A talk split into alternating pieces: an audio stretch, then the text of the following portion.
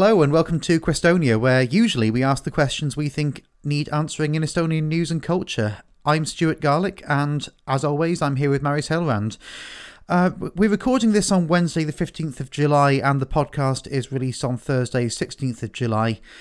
This edition of the podcast, rather than purely focusing on the issues hitting the front pages this week, looks at a story which we think has an impact on how we live our lives today, has its roots in how Estonia regained its independence, and may have a profound effect on the future of democracy around the world. You may not know that Radio Free Europe and its partner station Radio Liberty still exist, but they celebrated their 70th anniversary on the 4th of July this year, now as part of the US Agency for Global Media.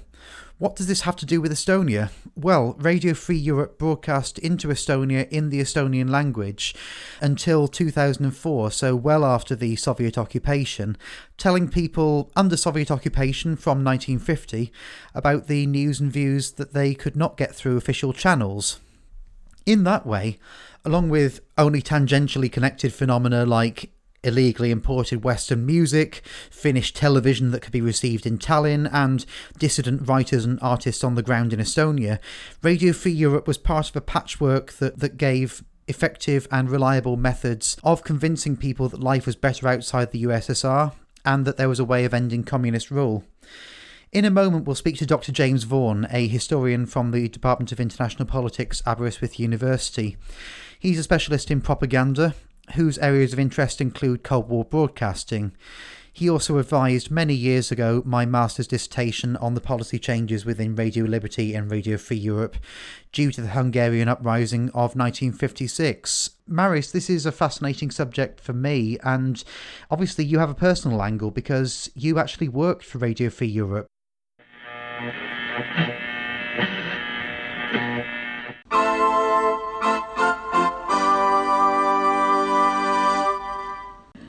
Peaksin oma neljale ja poolele aastale Münchenis Raadiovaba Euroopas leidma kirjandusliku pealkirja, siis nimetaksin neid õpiaastateks piiririigis. olen raadios ja samal ajal Müncheni ülikoolis õppinud üht-teist ajakirjanduse, poliitika ja inimeste kohta. ülikool õpetas üldistama, raadio õpetas konkretiseerima. materjali on andnud ajalugu ise.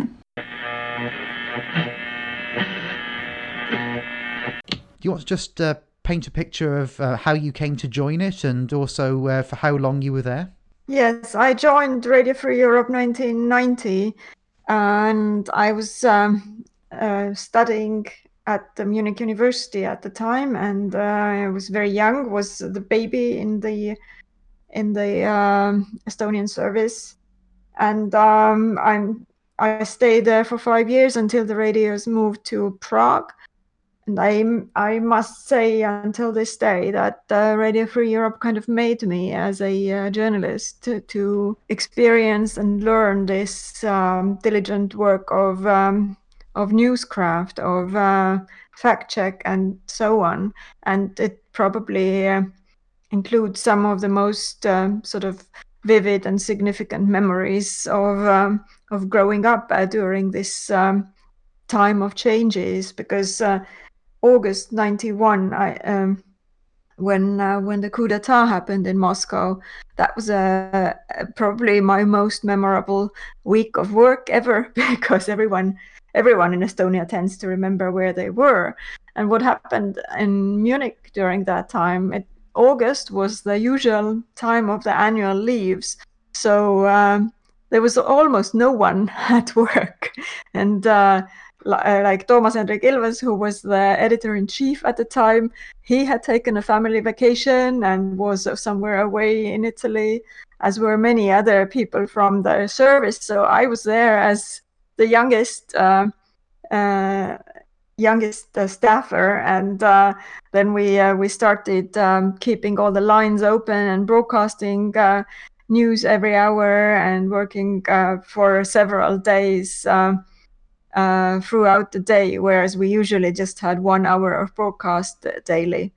So uh, it was really a, a, sort of a high adrenaline experience, and and uh, we felt like uh, like we were in the middle of the events taking place because we could also very quickly collect information from from uh, Moscow and all other other places uh, where the big changes and the events were happening.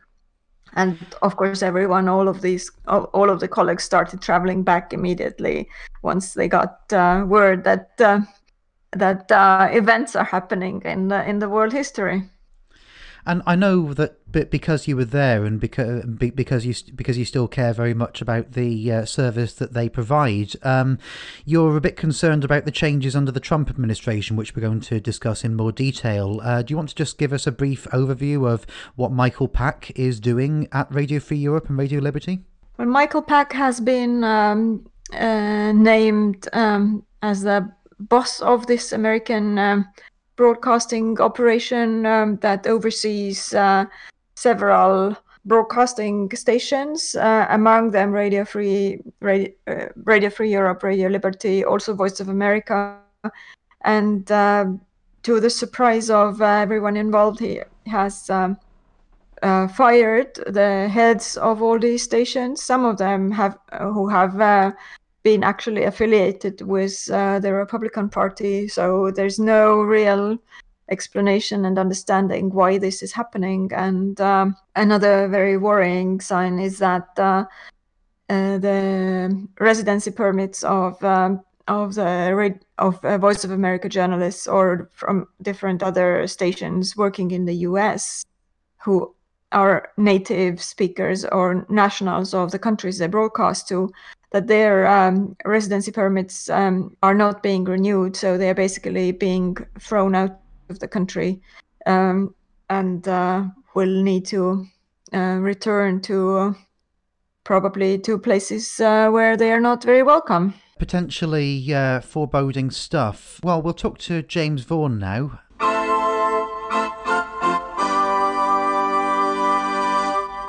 Welcome to the podcast. Uh, where does this podcast find you today? I am um, locked down, or almost locked down, in Aberystwyth in West Wales, um, not far from the campus of Aberystwyth University, which is still, unfortunately, uh, uh, under restrictions of access. So I'm working from home at the moment. Right, uh, and um, you're you're a historian from the Department of International Politics, uh, Aberystwyth University, where I studied, uh, and um, your your specialist area right now you can talk about in a moment. But uh, one one of the, one of the areas that you focus on is uh, propaganda, and um, I believe you wrote a book 15 years ago uh, on uh, this topic that we're going to discuss today. Um, m- maybe you'd like, first of all, to talk about the book that you're writing and also talk about the book that you wrote 15 years ago and how that sort of links in with the topics that we're discussing. Yeah, sure. Uh, I mean, my current project is, is, is, not really in the area of propaganda, although there are certain elements of it that, that where you know, political communication and, and, and sort of media relations plays into it. But it's, it's a really a, a sort of long history of British-Israeli relations over the course of the 20th and 21st centuries, uh, and particularly looking at UK-Israeli relations through the um, prism of party politics and the evolution of the views of the two sort of major um, parties, certainly um, after World War One, the Labour Party and the Conservative Party, but also touching on some of the, the, the smaller parties as well, the Liberals in decline after World War One, um, re-emergence sort of nearly of third party politics with the SDP, and also some of the more extreme um, parties, the kind of BUF fascists or the Communist Party as well. So to try and present a big picture of how British domestic party politics has interacted with international relations in the context of the Arab-Israeli dispute in the Middle East. So that's the current project. Before that, I was working on um, uh, an exploration of American and British Cold War propaganda targeting the Arab Middle East um, in the period from sort of origins of the Cold War immediately after World War II through to the sort of beginnings of Eisenhower's second term, the, the, sort of decline of British influence after the Suez Crisis and the enunciation of the Eisenhower Doctrine at the beginning of 1957. And within that context, I did look at some of the um, more interesting dimensions of propaganda on the radio, um, both in terms of what the British and the Americans were doing through their more overt um, whether it's BBC or Voice of America, or whether it's through some of the shadier um, sort of underground clandestine broadcasting stations that were set up, and also looking at what was coming the other way, of course, from Arab radio stations like you know Nasser's Egypt's Voice of the Arabs as well after 1953. Well, obviously, if you look at uh, um, uh, if you look at Estonia these days, uh, it's it's very very different to how it was when it regained its independence. I think that's pretty obvious uh, to, to to anyone. But there, but there's still remnants of Soviet times. If you look at the buildings, if you look at the architecture. But um, how how important um, in your opinion, was Radio Free Europe and to an extent Radio Liberty uh, in um, in in the Soviet occupation in the early period? Because um, going up to the Hungarian uprising of 1956, people actually thought that uh, these um, uh, information radio broadcasts could cause the end of communism, didn't they? Yeah, there's some sort of academic debate about that, particularly in, in the context of Hungary 56, which is one of the most controversial moments, isn't it, in, in the history of the radios? Um, the extent to which uh, people have argued that the the radios were kind of uh, actively encouraging an uprising that ultimately the Americans weren't able to support, and it was, a, you know, in a, in a way, kind of sending people to um, the, the not so tender mercies of the of the re-arriving Red Army. Um, but in a sense, that actually does then speak to the the significance and influence of the radios themselves. I mean, we, we can, know, there are arguments about the extent to which, you know, that's a fair argument or whether it's unfair. But the fact that people have that argument does very much place the radios, you know, at the centre of the debate, and I think that itself is is indicative of their significance. That they're, you know, that they're still relevant, you know, for people arguing about the the histories of the Cold War in that particular period. Certainly, certainly in the context of Hungary in '56, I think that's probably the big one. Um, but you could probably apply that to a number of other moments in in the um, uh, Cold War, all the way up to the ending of. I know Gorbachev talked about the importance in, in his view was it listening to the BBC, wasn't it, when he, he was under house arrest in the um, sort of counter-revolution period of the of the ending of the Cold War and that sort of 1989-91 period. So, if we talk about American values at the time, um, they they were almost perceived as being the same as democratic values, um, as as Western values, and they, they were seen generally as as as being good things um, in potentially speeding on the uh, the end of communism, the end of communist rule in uh, places like Estonia. Um, but uh, um, Maris, I'd also love to know. Uh, obviously, in the late '80s and early '90s, things were very different. But um, what what was what was your impression of um, the changes taking place, and also what was it that um, that um, allowed you to take a place at Radio Free Europe as as a broadcaster there, and how did you get involved with that? That was really um, just a row of coincidences, I guess, and Eastern Europe and the Soviet Union had started to open up a little bit in the second half of 80s after uh, Gorbachev um, got to power uh, with, um, with the glasnost politics and perestroika politics. And uh, before before we started to dream of um, uh, re-establishing independence here or anything like it things already started to to open up a little bit. And you were not uh, sent to Siberia any longer for saying uh, certain things.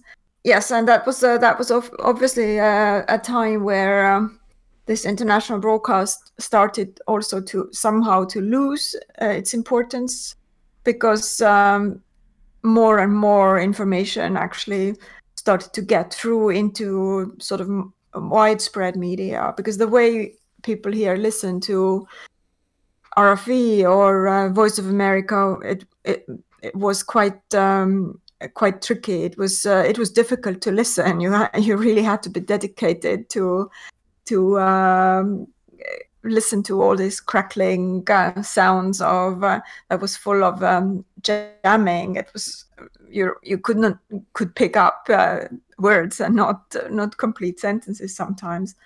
But um, I remember my dad listening to Voice of America or Radio Free Europe when I was a kid. And um, in uh, 1990, uh, it happened that after having um, started my journalism studies in Tartu in Estonia, I suddenly uh, got the chance to um, transfer to uh, Germany to Munich. And uh, as it happened, Radio Free Europe was also in Munich. So when I was, as I was studying journalism there, I um, got in touch with the people at the radio and uh, uh, and was able to start uh, uh, doing some freelance work there at first, and then was later hired as a full time staff.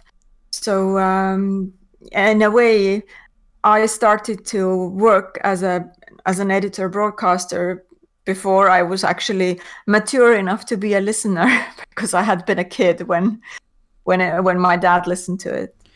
And we we talked a bit before recording, and uh, you said that there was no particular structure. It wasn't like the Erasmus program or something for Soviet students to go abroad, and there weren't many of you uh, going to places like Munich to study. Um, what what was what was it actually uh, like to be an Estonian student abroad in those days, and what was that your first experience of outside of the USSR?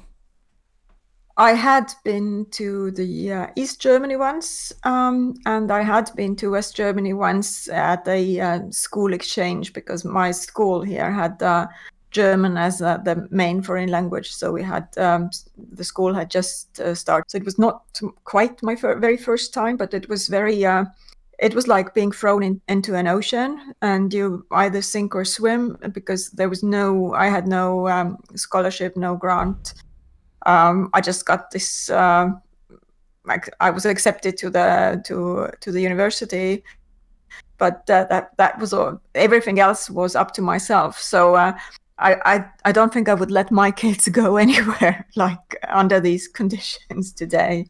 Yeah. Um, um, this is a question for both of you. Uh, Maris first, then James, if you if you have anything to add. I mean, uh, what was the role of Radio Free Europe uh, in about 1990? Uh, because obviously you could see things happening on the ground in Estonia independently anyway, uh, in terms of the independence movement, the Baltic Chain, the Song Festival. Um, what was the role of a of a information radio broadcast in those days? I, w- I would uh, say that.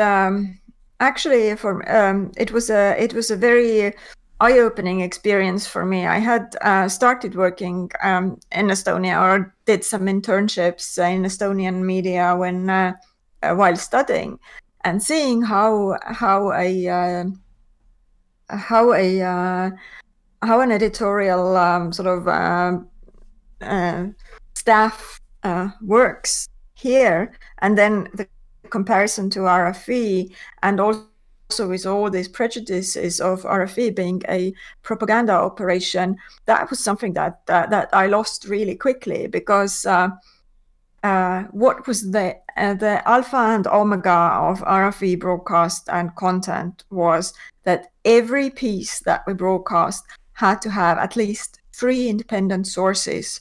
So uh, we got this loads of information daily. It was all still on paper.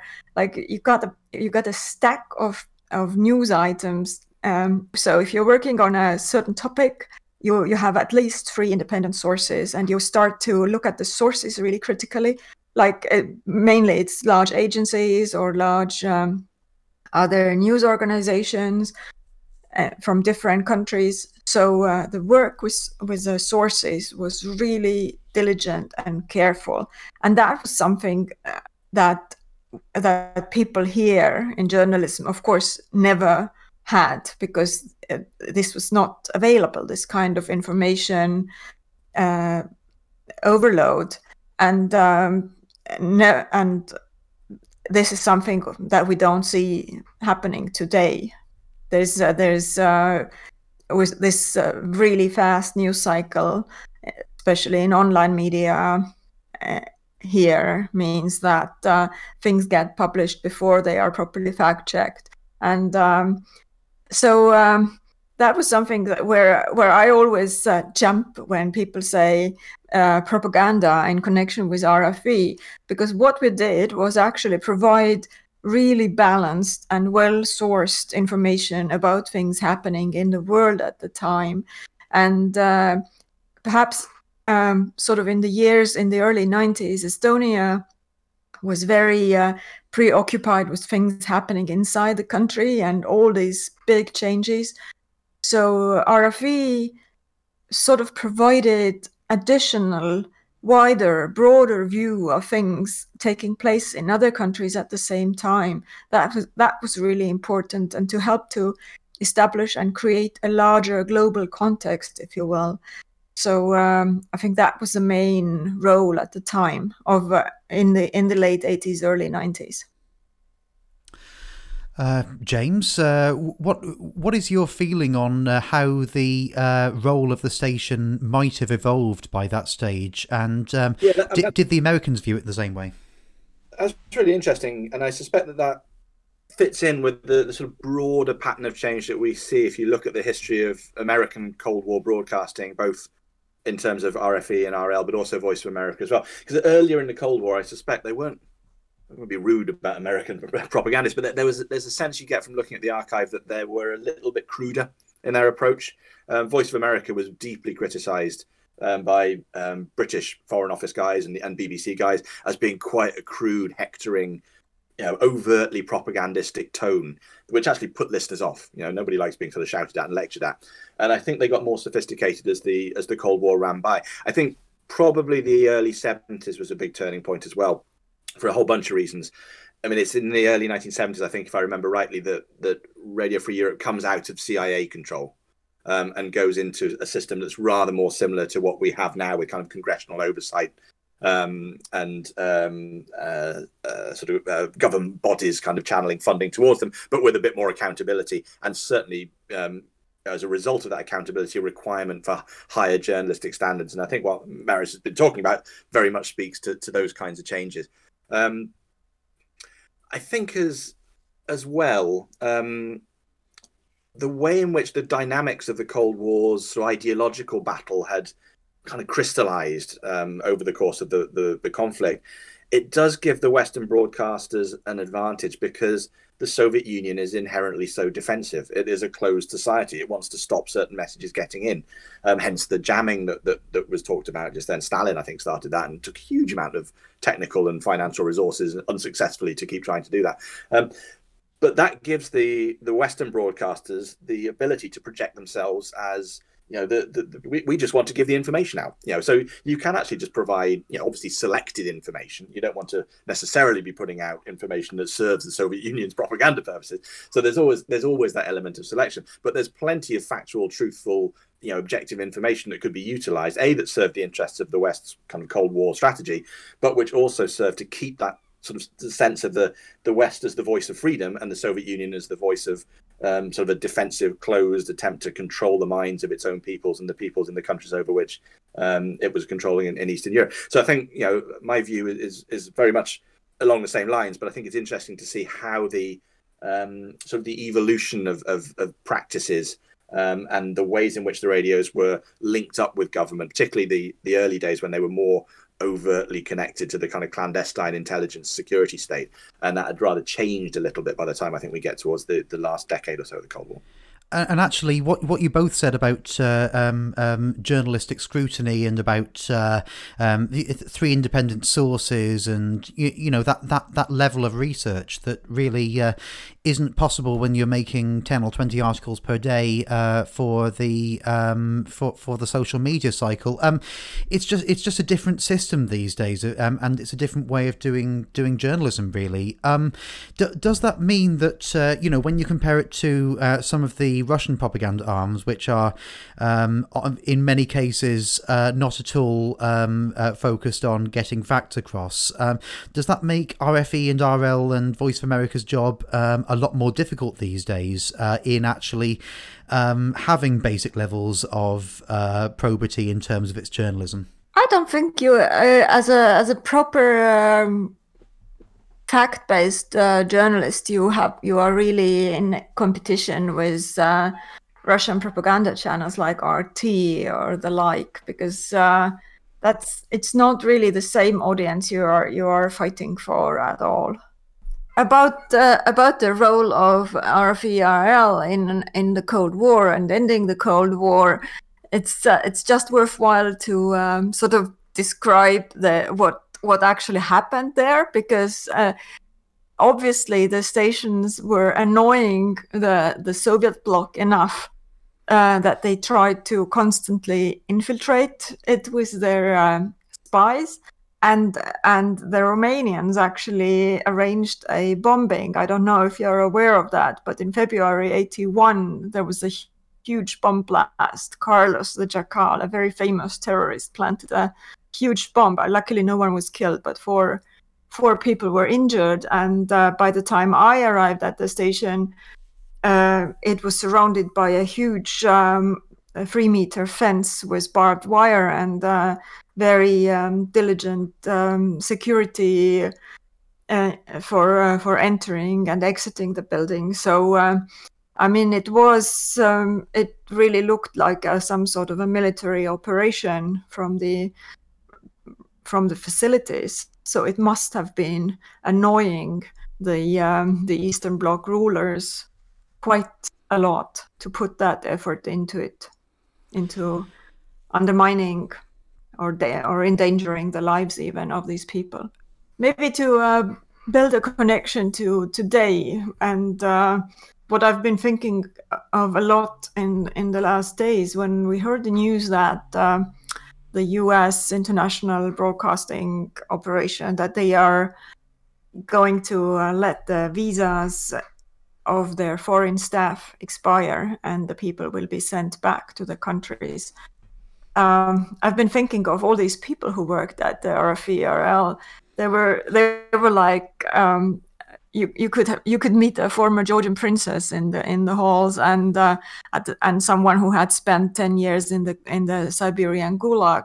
So it was um, also um, sort of a safe haven for for uh, dissidents from the Soviet bloc, and I think uh, the different uh, media operations still keep uh, playing that role in part. So it's uh, it's really um, uh, with great sadness, I look at the steps that the US is undertaking now, sending these people back potentially into harm's way, because obviously they are uh, they have hired a lot of uh, foreign nationals to do these broadcasts in all these uh, many dozens of languages, and it's the languages and it's the local expertise and connections these people have, and uh, we're talking about um, Central Eastern uh, Central uh, Central Asian countries uh, with huge restrictions. It's it's a very worrying development. Yeah, and, and J- James, I'd I'd love to uh, get your point of view on how this um, uh, um how this might have an effect, and also um, w- why are these things happening? It seems to me that uh, you know from what Maris is saying there that um, an, an organisation such as the International American Information Broadcasting Infrastructure needs a fairly steady hand on the tiller, and it needs uh, people in charge who really understand the history and impact of the services. Uh, does it seem to you that the Trump administration officials such as Michael Pack don't have that knowledge? And also, what are they trying to do and what might be the, the effect of that? Mean, this is take, taking me a little bit out my my comfort zone, but I, I got some ideas. Um, I mean, one thing I'd say is that we need perhaps be a bit wary of the idea that that the sort of political battles over the control of and the um, the content of American broadcast media, international broadcast media, has has always been, you know, as you say, a wonderful steady hand on the tiller. And I don't think that's actually been the case. It's it's often been the target of quite unscrupulous populist politicians. I mean, uh, Voice of America had a horrific time in the McCarthy era. Um, was seriously targeted by by the sort of McCarthyite um, witch hunts. Um, and needed some fairly significant defending just to survive from um, as, as, we cross over from Truman to Eisenhower administration. Yeah, there's there's always big arguments about budget and whether it's you know these things are, are, paying their way, and that's kind of perhaps more conventional stuff of, of bureaucratic politics. But you know, I think yeah, there've been occasionally that you can kind of point to figures who've kind of really taken it on and and and and done a, a, a great job of kind of mobilizing America's sort of natural resources and channeling them into these kinds of activities. But I don't think the Americans have always been particularly consistent about prioritizing and and managing. I mean, hence the the way we've seen these things sort of shuttled about within the American kind of Cold War um, sort of propaganda bureaucracy and organized and media infrastructure. Um, and so, in a sense, Trump is kind of continuing that, um, albeit I think in a in a way that reflects on the negative rather than the positive um, variance that we can see if we look back over the course of the last sort of 50, 60 years or so. Um, it does strike me in a weird kind of way um, that if the pathway that, we, that we're going to see is these stations become more of a tool of the White House and reflect more the kind of political communication strategy, if that's what it is, that we see coming from from Trump and his his spokesman, it would end up turning it more into an exercise that looked like a Putinite um, exercise. You know, it would, it would, look a little bit more like a Sputnik or a, or a, um, an RT, where you're looking at um, you know much less of a care for you know checkable information and, and more of a kind of a muddying exercise. Now, I'm not you know, not saying for certain that's where it's going to go, but if it does end up you know reflecting that kind of Trumpist populism and kind of conspiratorial approach to the news and politics, um, then it's it would be a shame because it would be taking um, these stations away from the you know the the maturing tradition that we spoke about earlier and towards something that maybe you know, as i say brings it more into line with some of the more regrettable elements of 21st century political news culture. Um, but it's not inconceivable that, that that may be what we see happening. But as I say, you know, predicting the future is not an easy game. But I would also just add to um, the point that was made about the the courage of the people who worked on these stations historically. Um, yeah, the 1981 bomb in Munich was was a you know classic example of that. But there are a number of people, you know, the, the people who were targeted as dissidents working for whether it was Radio Free Europe or Radio Liberty, who ended up paying the ultimate sacrifice. There were there were assassinations in the 1950s. There was the very famous um, killing of the Bulgarian dissident who was a, an RFE contributor, Georgy Markov, in London in 1978. Um, and so the the idea that that um, Radio Free Europe or Radio Liberty's staff um, can be kind of thrown back into into an environment where they would be seen as politically um, troublemakers, if you like, you know, dissidents who you know, and we know what, what Putin's attitude is towards those who cross in, particularly in journalism. Um, so I think that was a, a, very important point that was made. Yes, and what's what's uh, really I think different um, this time um, at the changes. Of course, you can accept that every administration is making some sort of changes, but uh, the uh, the structure, as I understand, is is that Michael Pack is actually just uh, his only boss is President Trump. So um, that's uh, that's kind of a new structure. And uh, what puzzles me a little bit is that Trump is not interested in international affairs. So he, he's he's withdrawing America from its international role.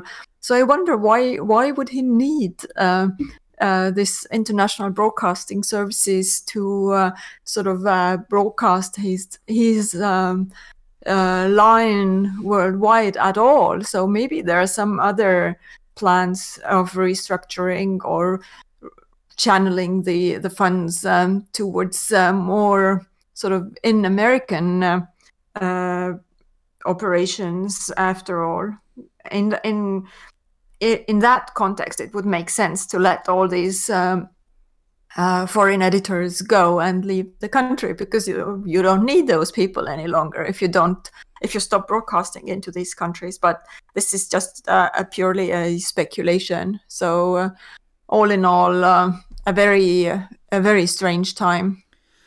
Yeah, and to, to link all this in with uh, the with with the Baltics, it, it seems to me that one one of the reasons why ultimately um, um, you know, anyone living in Estonia or Latvia or Lithuania can say that for the moment at least, uh, they're safe from the threat of Russian invasion or, or annexation is because of memberships of EU and NATO and uh, because of the protection that uh, NATO and that the United States offers. Um, this is a question for both of you. Uh, do, do, you believe that this kind of um, uh, pushback on U.S. international influence and this this uh, this uh, kind of retreat from international influence that the U.S. is going through, does this um, possibly threaten the long term security of countries that have considered themselves free for some time now? Oh, definitely, it has. Yes, I, I'm I'm convinced of that. That what's happening in in Washington is at the moment or since the few years is the biggest uh, threat to our security here at all. Yeah, I agree. If you if you see the radios, you know, whether particularly Radio Free Europe, as very much part of a, a Cold War set of institutions that were set up from with a very particular you know Western set of values and, and, ideological agendas in play, you know that came with you know this, the establishment of, of, of NATO um, and American attempts to mobilize Western Europe and to coordinate a Western European uh, response against the the, the threat um, coming from the Soviet Union. Um, then you know if that's weakening, then it's unsurprising you know that you would see the the traditional role of Radio Free Europe weakening with it. I mean that, that they seem to me to come as a package in that sense. You either you would either then weaken or, or remove them or turn them into something very very different and a, a long way from their original purpose. And it seems like exactly the wrong time to uh, weaken the sort of US led um, uh, information infrastructure as well. When, you when you consider that um, again, I know Russian propaganda we've said is is not fighting for the same audience, but when you consider the level of disinformation from countries that would um, that would be quite happy if uh, American influence was not present in the same way.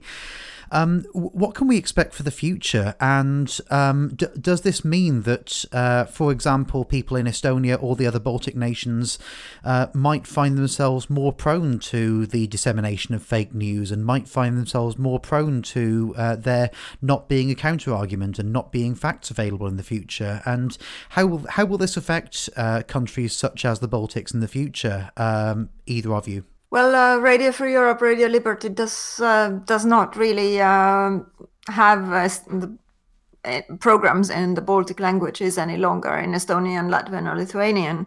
So it um, sort of it doesn't in that way it doesn't uh, it doesn't um, have an effect here. However, its uh, Russian content still might be potentially worth for Russian speakers in the Baltics as an audience. Um, so um, I'm not sure what's what's happening uh, on that field. I have no data about uh, the listener numbers or anything like it.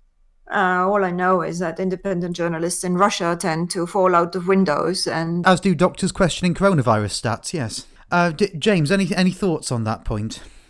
Yeah, I suppose it. And it's, again, it's an, on, an ongoing um, question about the balance you strike, particularly when you're in the business of international media work um, and information work, and you know, call it propaganda if you like. I mean, a lot, of people regard the term propaganda as an inherently negative one. I tend not to. Um, you know, depends what you do with it as to whether it ends up being kind of a morally good or morally bad thing. Um, but that balance, particularly that the West has, has traditionally struck between the uh, the agencies of the state and the ability to mobilize the private sector, I think is, is increasingly important. I mean, it was something that gave the West a distinct advantage during the Cold War that they were able to draw upon effectively private enterprise to put the West message across, which people very often tended to regard as more believable. You know, people have this sense that if you're hearing something on the voice of America very often, then oh, this is this is the official line. You know, there may be a degree of kind of pushback or skepticism about it. Depends, you know, what, what environment you're listening to it in, I suspect. Um, but the ability of the West to kind of use uh, independent media um, and to, to develop what Scott Lucas has called sort of state-private networks was, I think, fundamental in the winning of the Cold War's information battle. And I suspect, you know, if we're looking at a renewed, uh, albeit slightly different kind of clash between uh, certainly a Russian media environment and, and the, the West, then those kind of issues will no doubt come to the fore again. And then you, you ask the question of what the role of those more traditional Cold War stations like VOA um, RFE are going to be, um, and what the best uh, vehicles for kind of um, combating some of the, the, the the messages that are coming out of a sort of a, a much more cleverly controlled um, Russian state-controlled propaganda exercise that we see now. I think I think what Putin does is much cleverer than the way in which the Soviet Union ran the operation during the Cold War. It was much more monolithic, much more statist, much more defensive. Uh, the flexibility that he has now with these um, organizations like Sputnik and, R- and, and, and RT and the reach that they have inside the West. Um, far more than the Soviet Union would ever have had with things like Pravda or Radio Moscow way back in, in the 1950s, 60s, 70s. So I think the, the the renewal of the battle with a rather different order of battle is something that poses some really interesting challenges to, to Western security and, and, and those who are responsible for it in relation to the, the information side of things and the battle over news. Um, I, th- I think I think one last thing I'd like to ask, and then Maris might have another point as well, is um, um, generally in Estonia, if you if you um, have have Facebook friends in Estonia, you see a regular uh, share of some kind of single source blog post that suggests that uh, Putin has designs on the Baltics, and you know this is something that comes out every every few months, and it's usually uh, either a uh, so, someone who claims to have the ear of a former military colonel or an academic in Tallinn or something, and uh, you know that's that's not anything abnormal, but uh, the noise level on these blog posts and on these, uh, you know, independent journalism pieces has risen recently. Um, are we possibly seeing uh, the early ramp up of a new Cold War? And uh, is there the possibility, at least, of Putin getting more serious about uh, taking back the uh, lost areas of the former Soviet Union? Or is this pie in the sky while he's in Donbass and while he's in Syria, for example? I'm a bit loath. I mean, I'm, I'm maybe contradicting myself, something I said earlier, but the, the idea of a new Cold War, uh, I think we need to be a bit careful about that, especially if we're if you're using the term Cold War in kind of capital letters to say, right, we're just going to pick up again where we left off in 1989, 1990. Yeah, I think a, you know a, a sort of a new era of of ideological confrontation may well occur, but I suspect it needs to be looked at as for what it is now, rather than to sort of hang it on the, the analogy of the Cold War era. I think we can certainly draw lessons from the Cold War era um, and look at what happened then. But I suspect um, that the the nature of the confrontation and the particularly the ideological dimension has changed fairly fundamentally. Um, which is not to say there might not be continuities, particularly when it comes to ideas of uh, of uh, Russian nationalism, which is always sort of tucked away within the kind of communist ideology of the Soviet Union anyway. It was that it was George Kennan, wasn't it, who said what we're dealing with is that combination of Russian nationalism with the ideology of Marxist Leninism. Um, but I think we need to be a little bit careful about simply saying a new Cold War and and then sort of missing out on some of the things that have changed fairly radically um, uh, in the 20 years or so since the since the ending of the Cold War. Um, but the idea that the uh, yeah, that the the Russians under Putin will have you know nationalistic expansionist ambitions. I don't think is a you know is is in, in, entirely you know wacky and out there. I think it's kind of realistic. But I think Putin is perhaps more of a an opportunist these days rather than someone who's driven by the same kinds of sort of statist monolithic ideology that we might have seen in, in certain elements of the of the Cold War and the sort of doctrinal approaches of a Brezhnev or, or certainly as a Zhdanov or a Stalin. Um, so he needs to be taken for what he is, I think, rather than than imposing kind of historical models on him, which he's probably moved away from to some degree. But that's me talking off the top of my head a little bit there. I'm, I'm not going to claim to be a, an enormous expert on Putin. Uh, you'd have to get my colleague Jenny Mathers on, I think, if you want to talk um, contemporary Russian politics. Which could be interesting. Um, Maris, uh, do, do you have any points to make on that or anything else? Well, I think the trouble here is um, there is no declaration of the Cold War, so you can't pinpoint a, a date to that. It's some somewhat an ambigu- ambiguous uh, thing, and we could say we have a Cold War since I don't know 2007 cyber attacks. So uh, there are it's it's uh, it's sort of a question of how you how you define a cold war. You can always keep talking about the, the need to reset the russian russia politics or the need to keep talking or, and so on. But uh, in fact we are living with uh, economic sanctions on both ways and uh, and um, sort of the uh, and back and countries backtracking from um, uh, from different uh, uh, weapons agreements and so on. So uh, perhaps we are living in a Cold War already without having explicitly declared a war.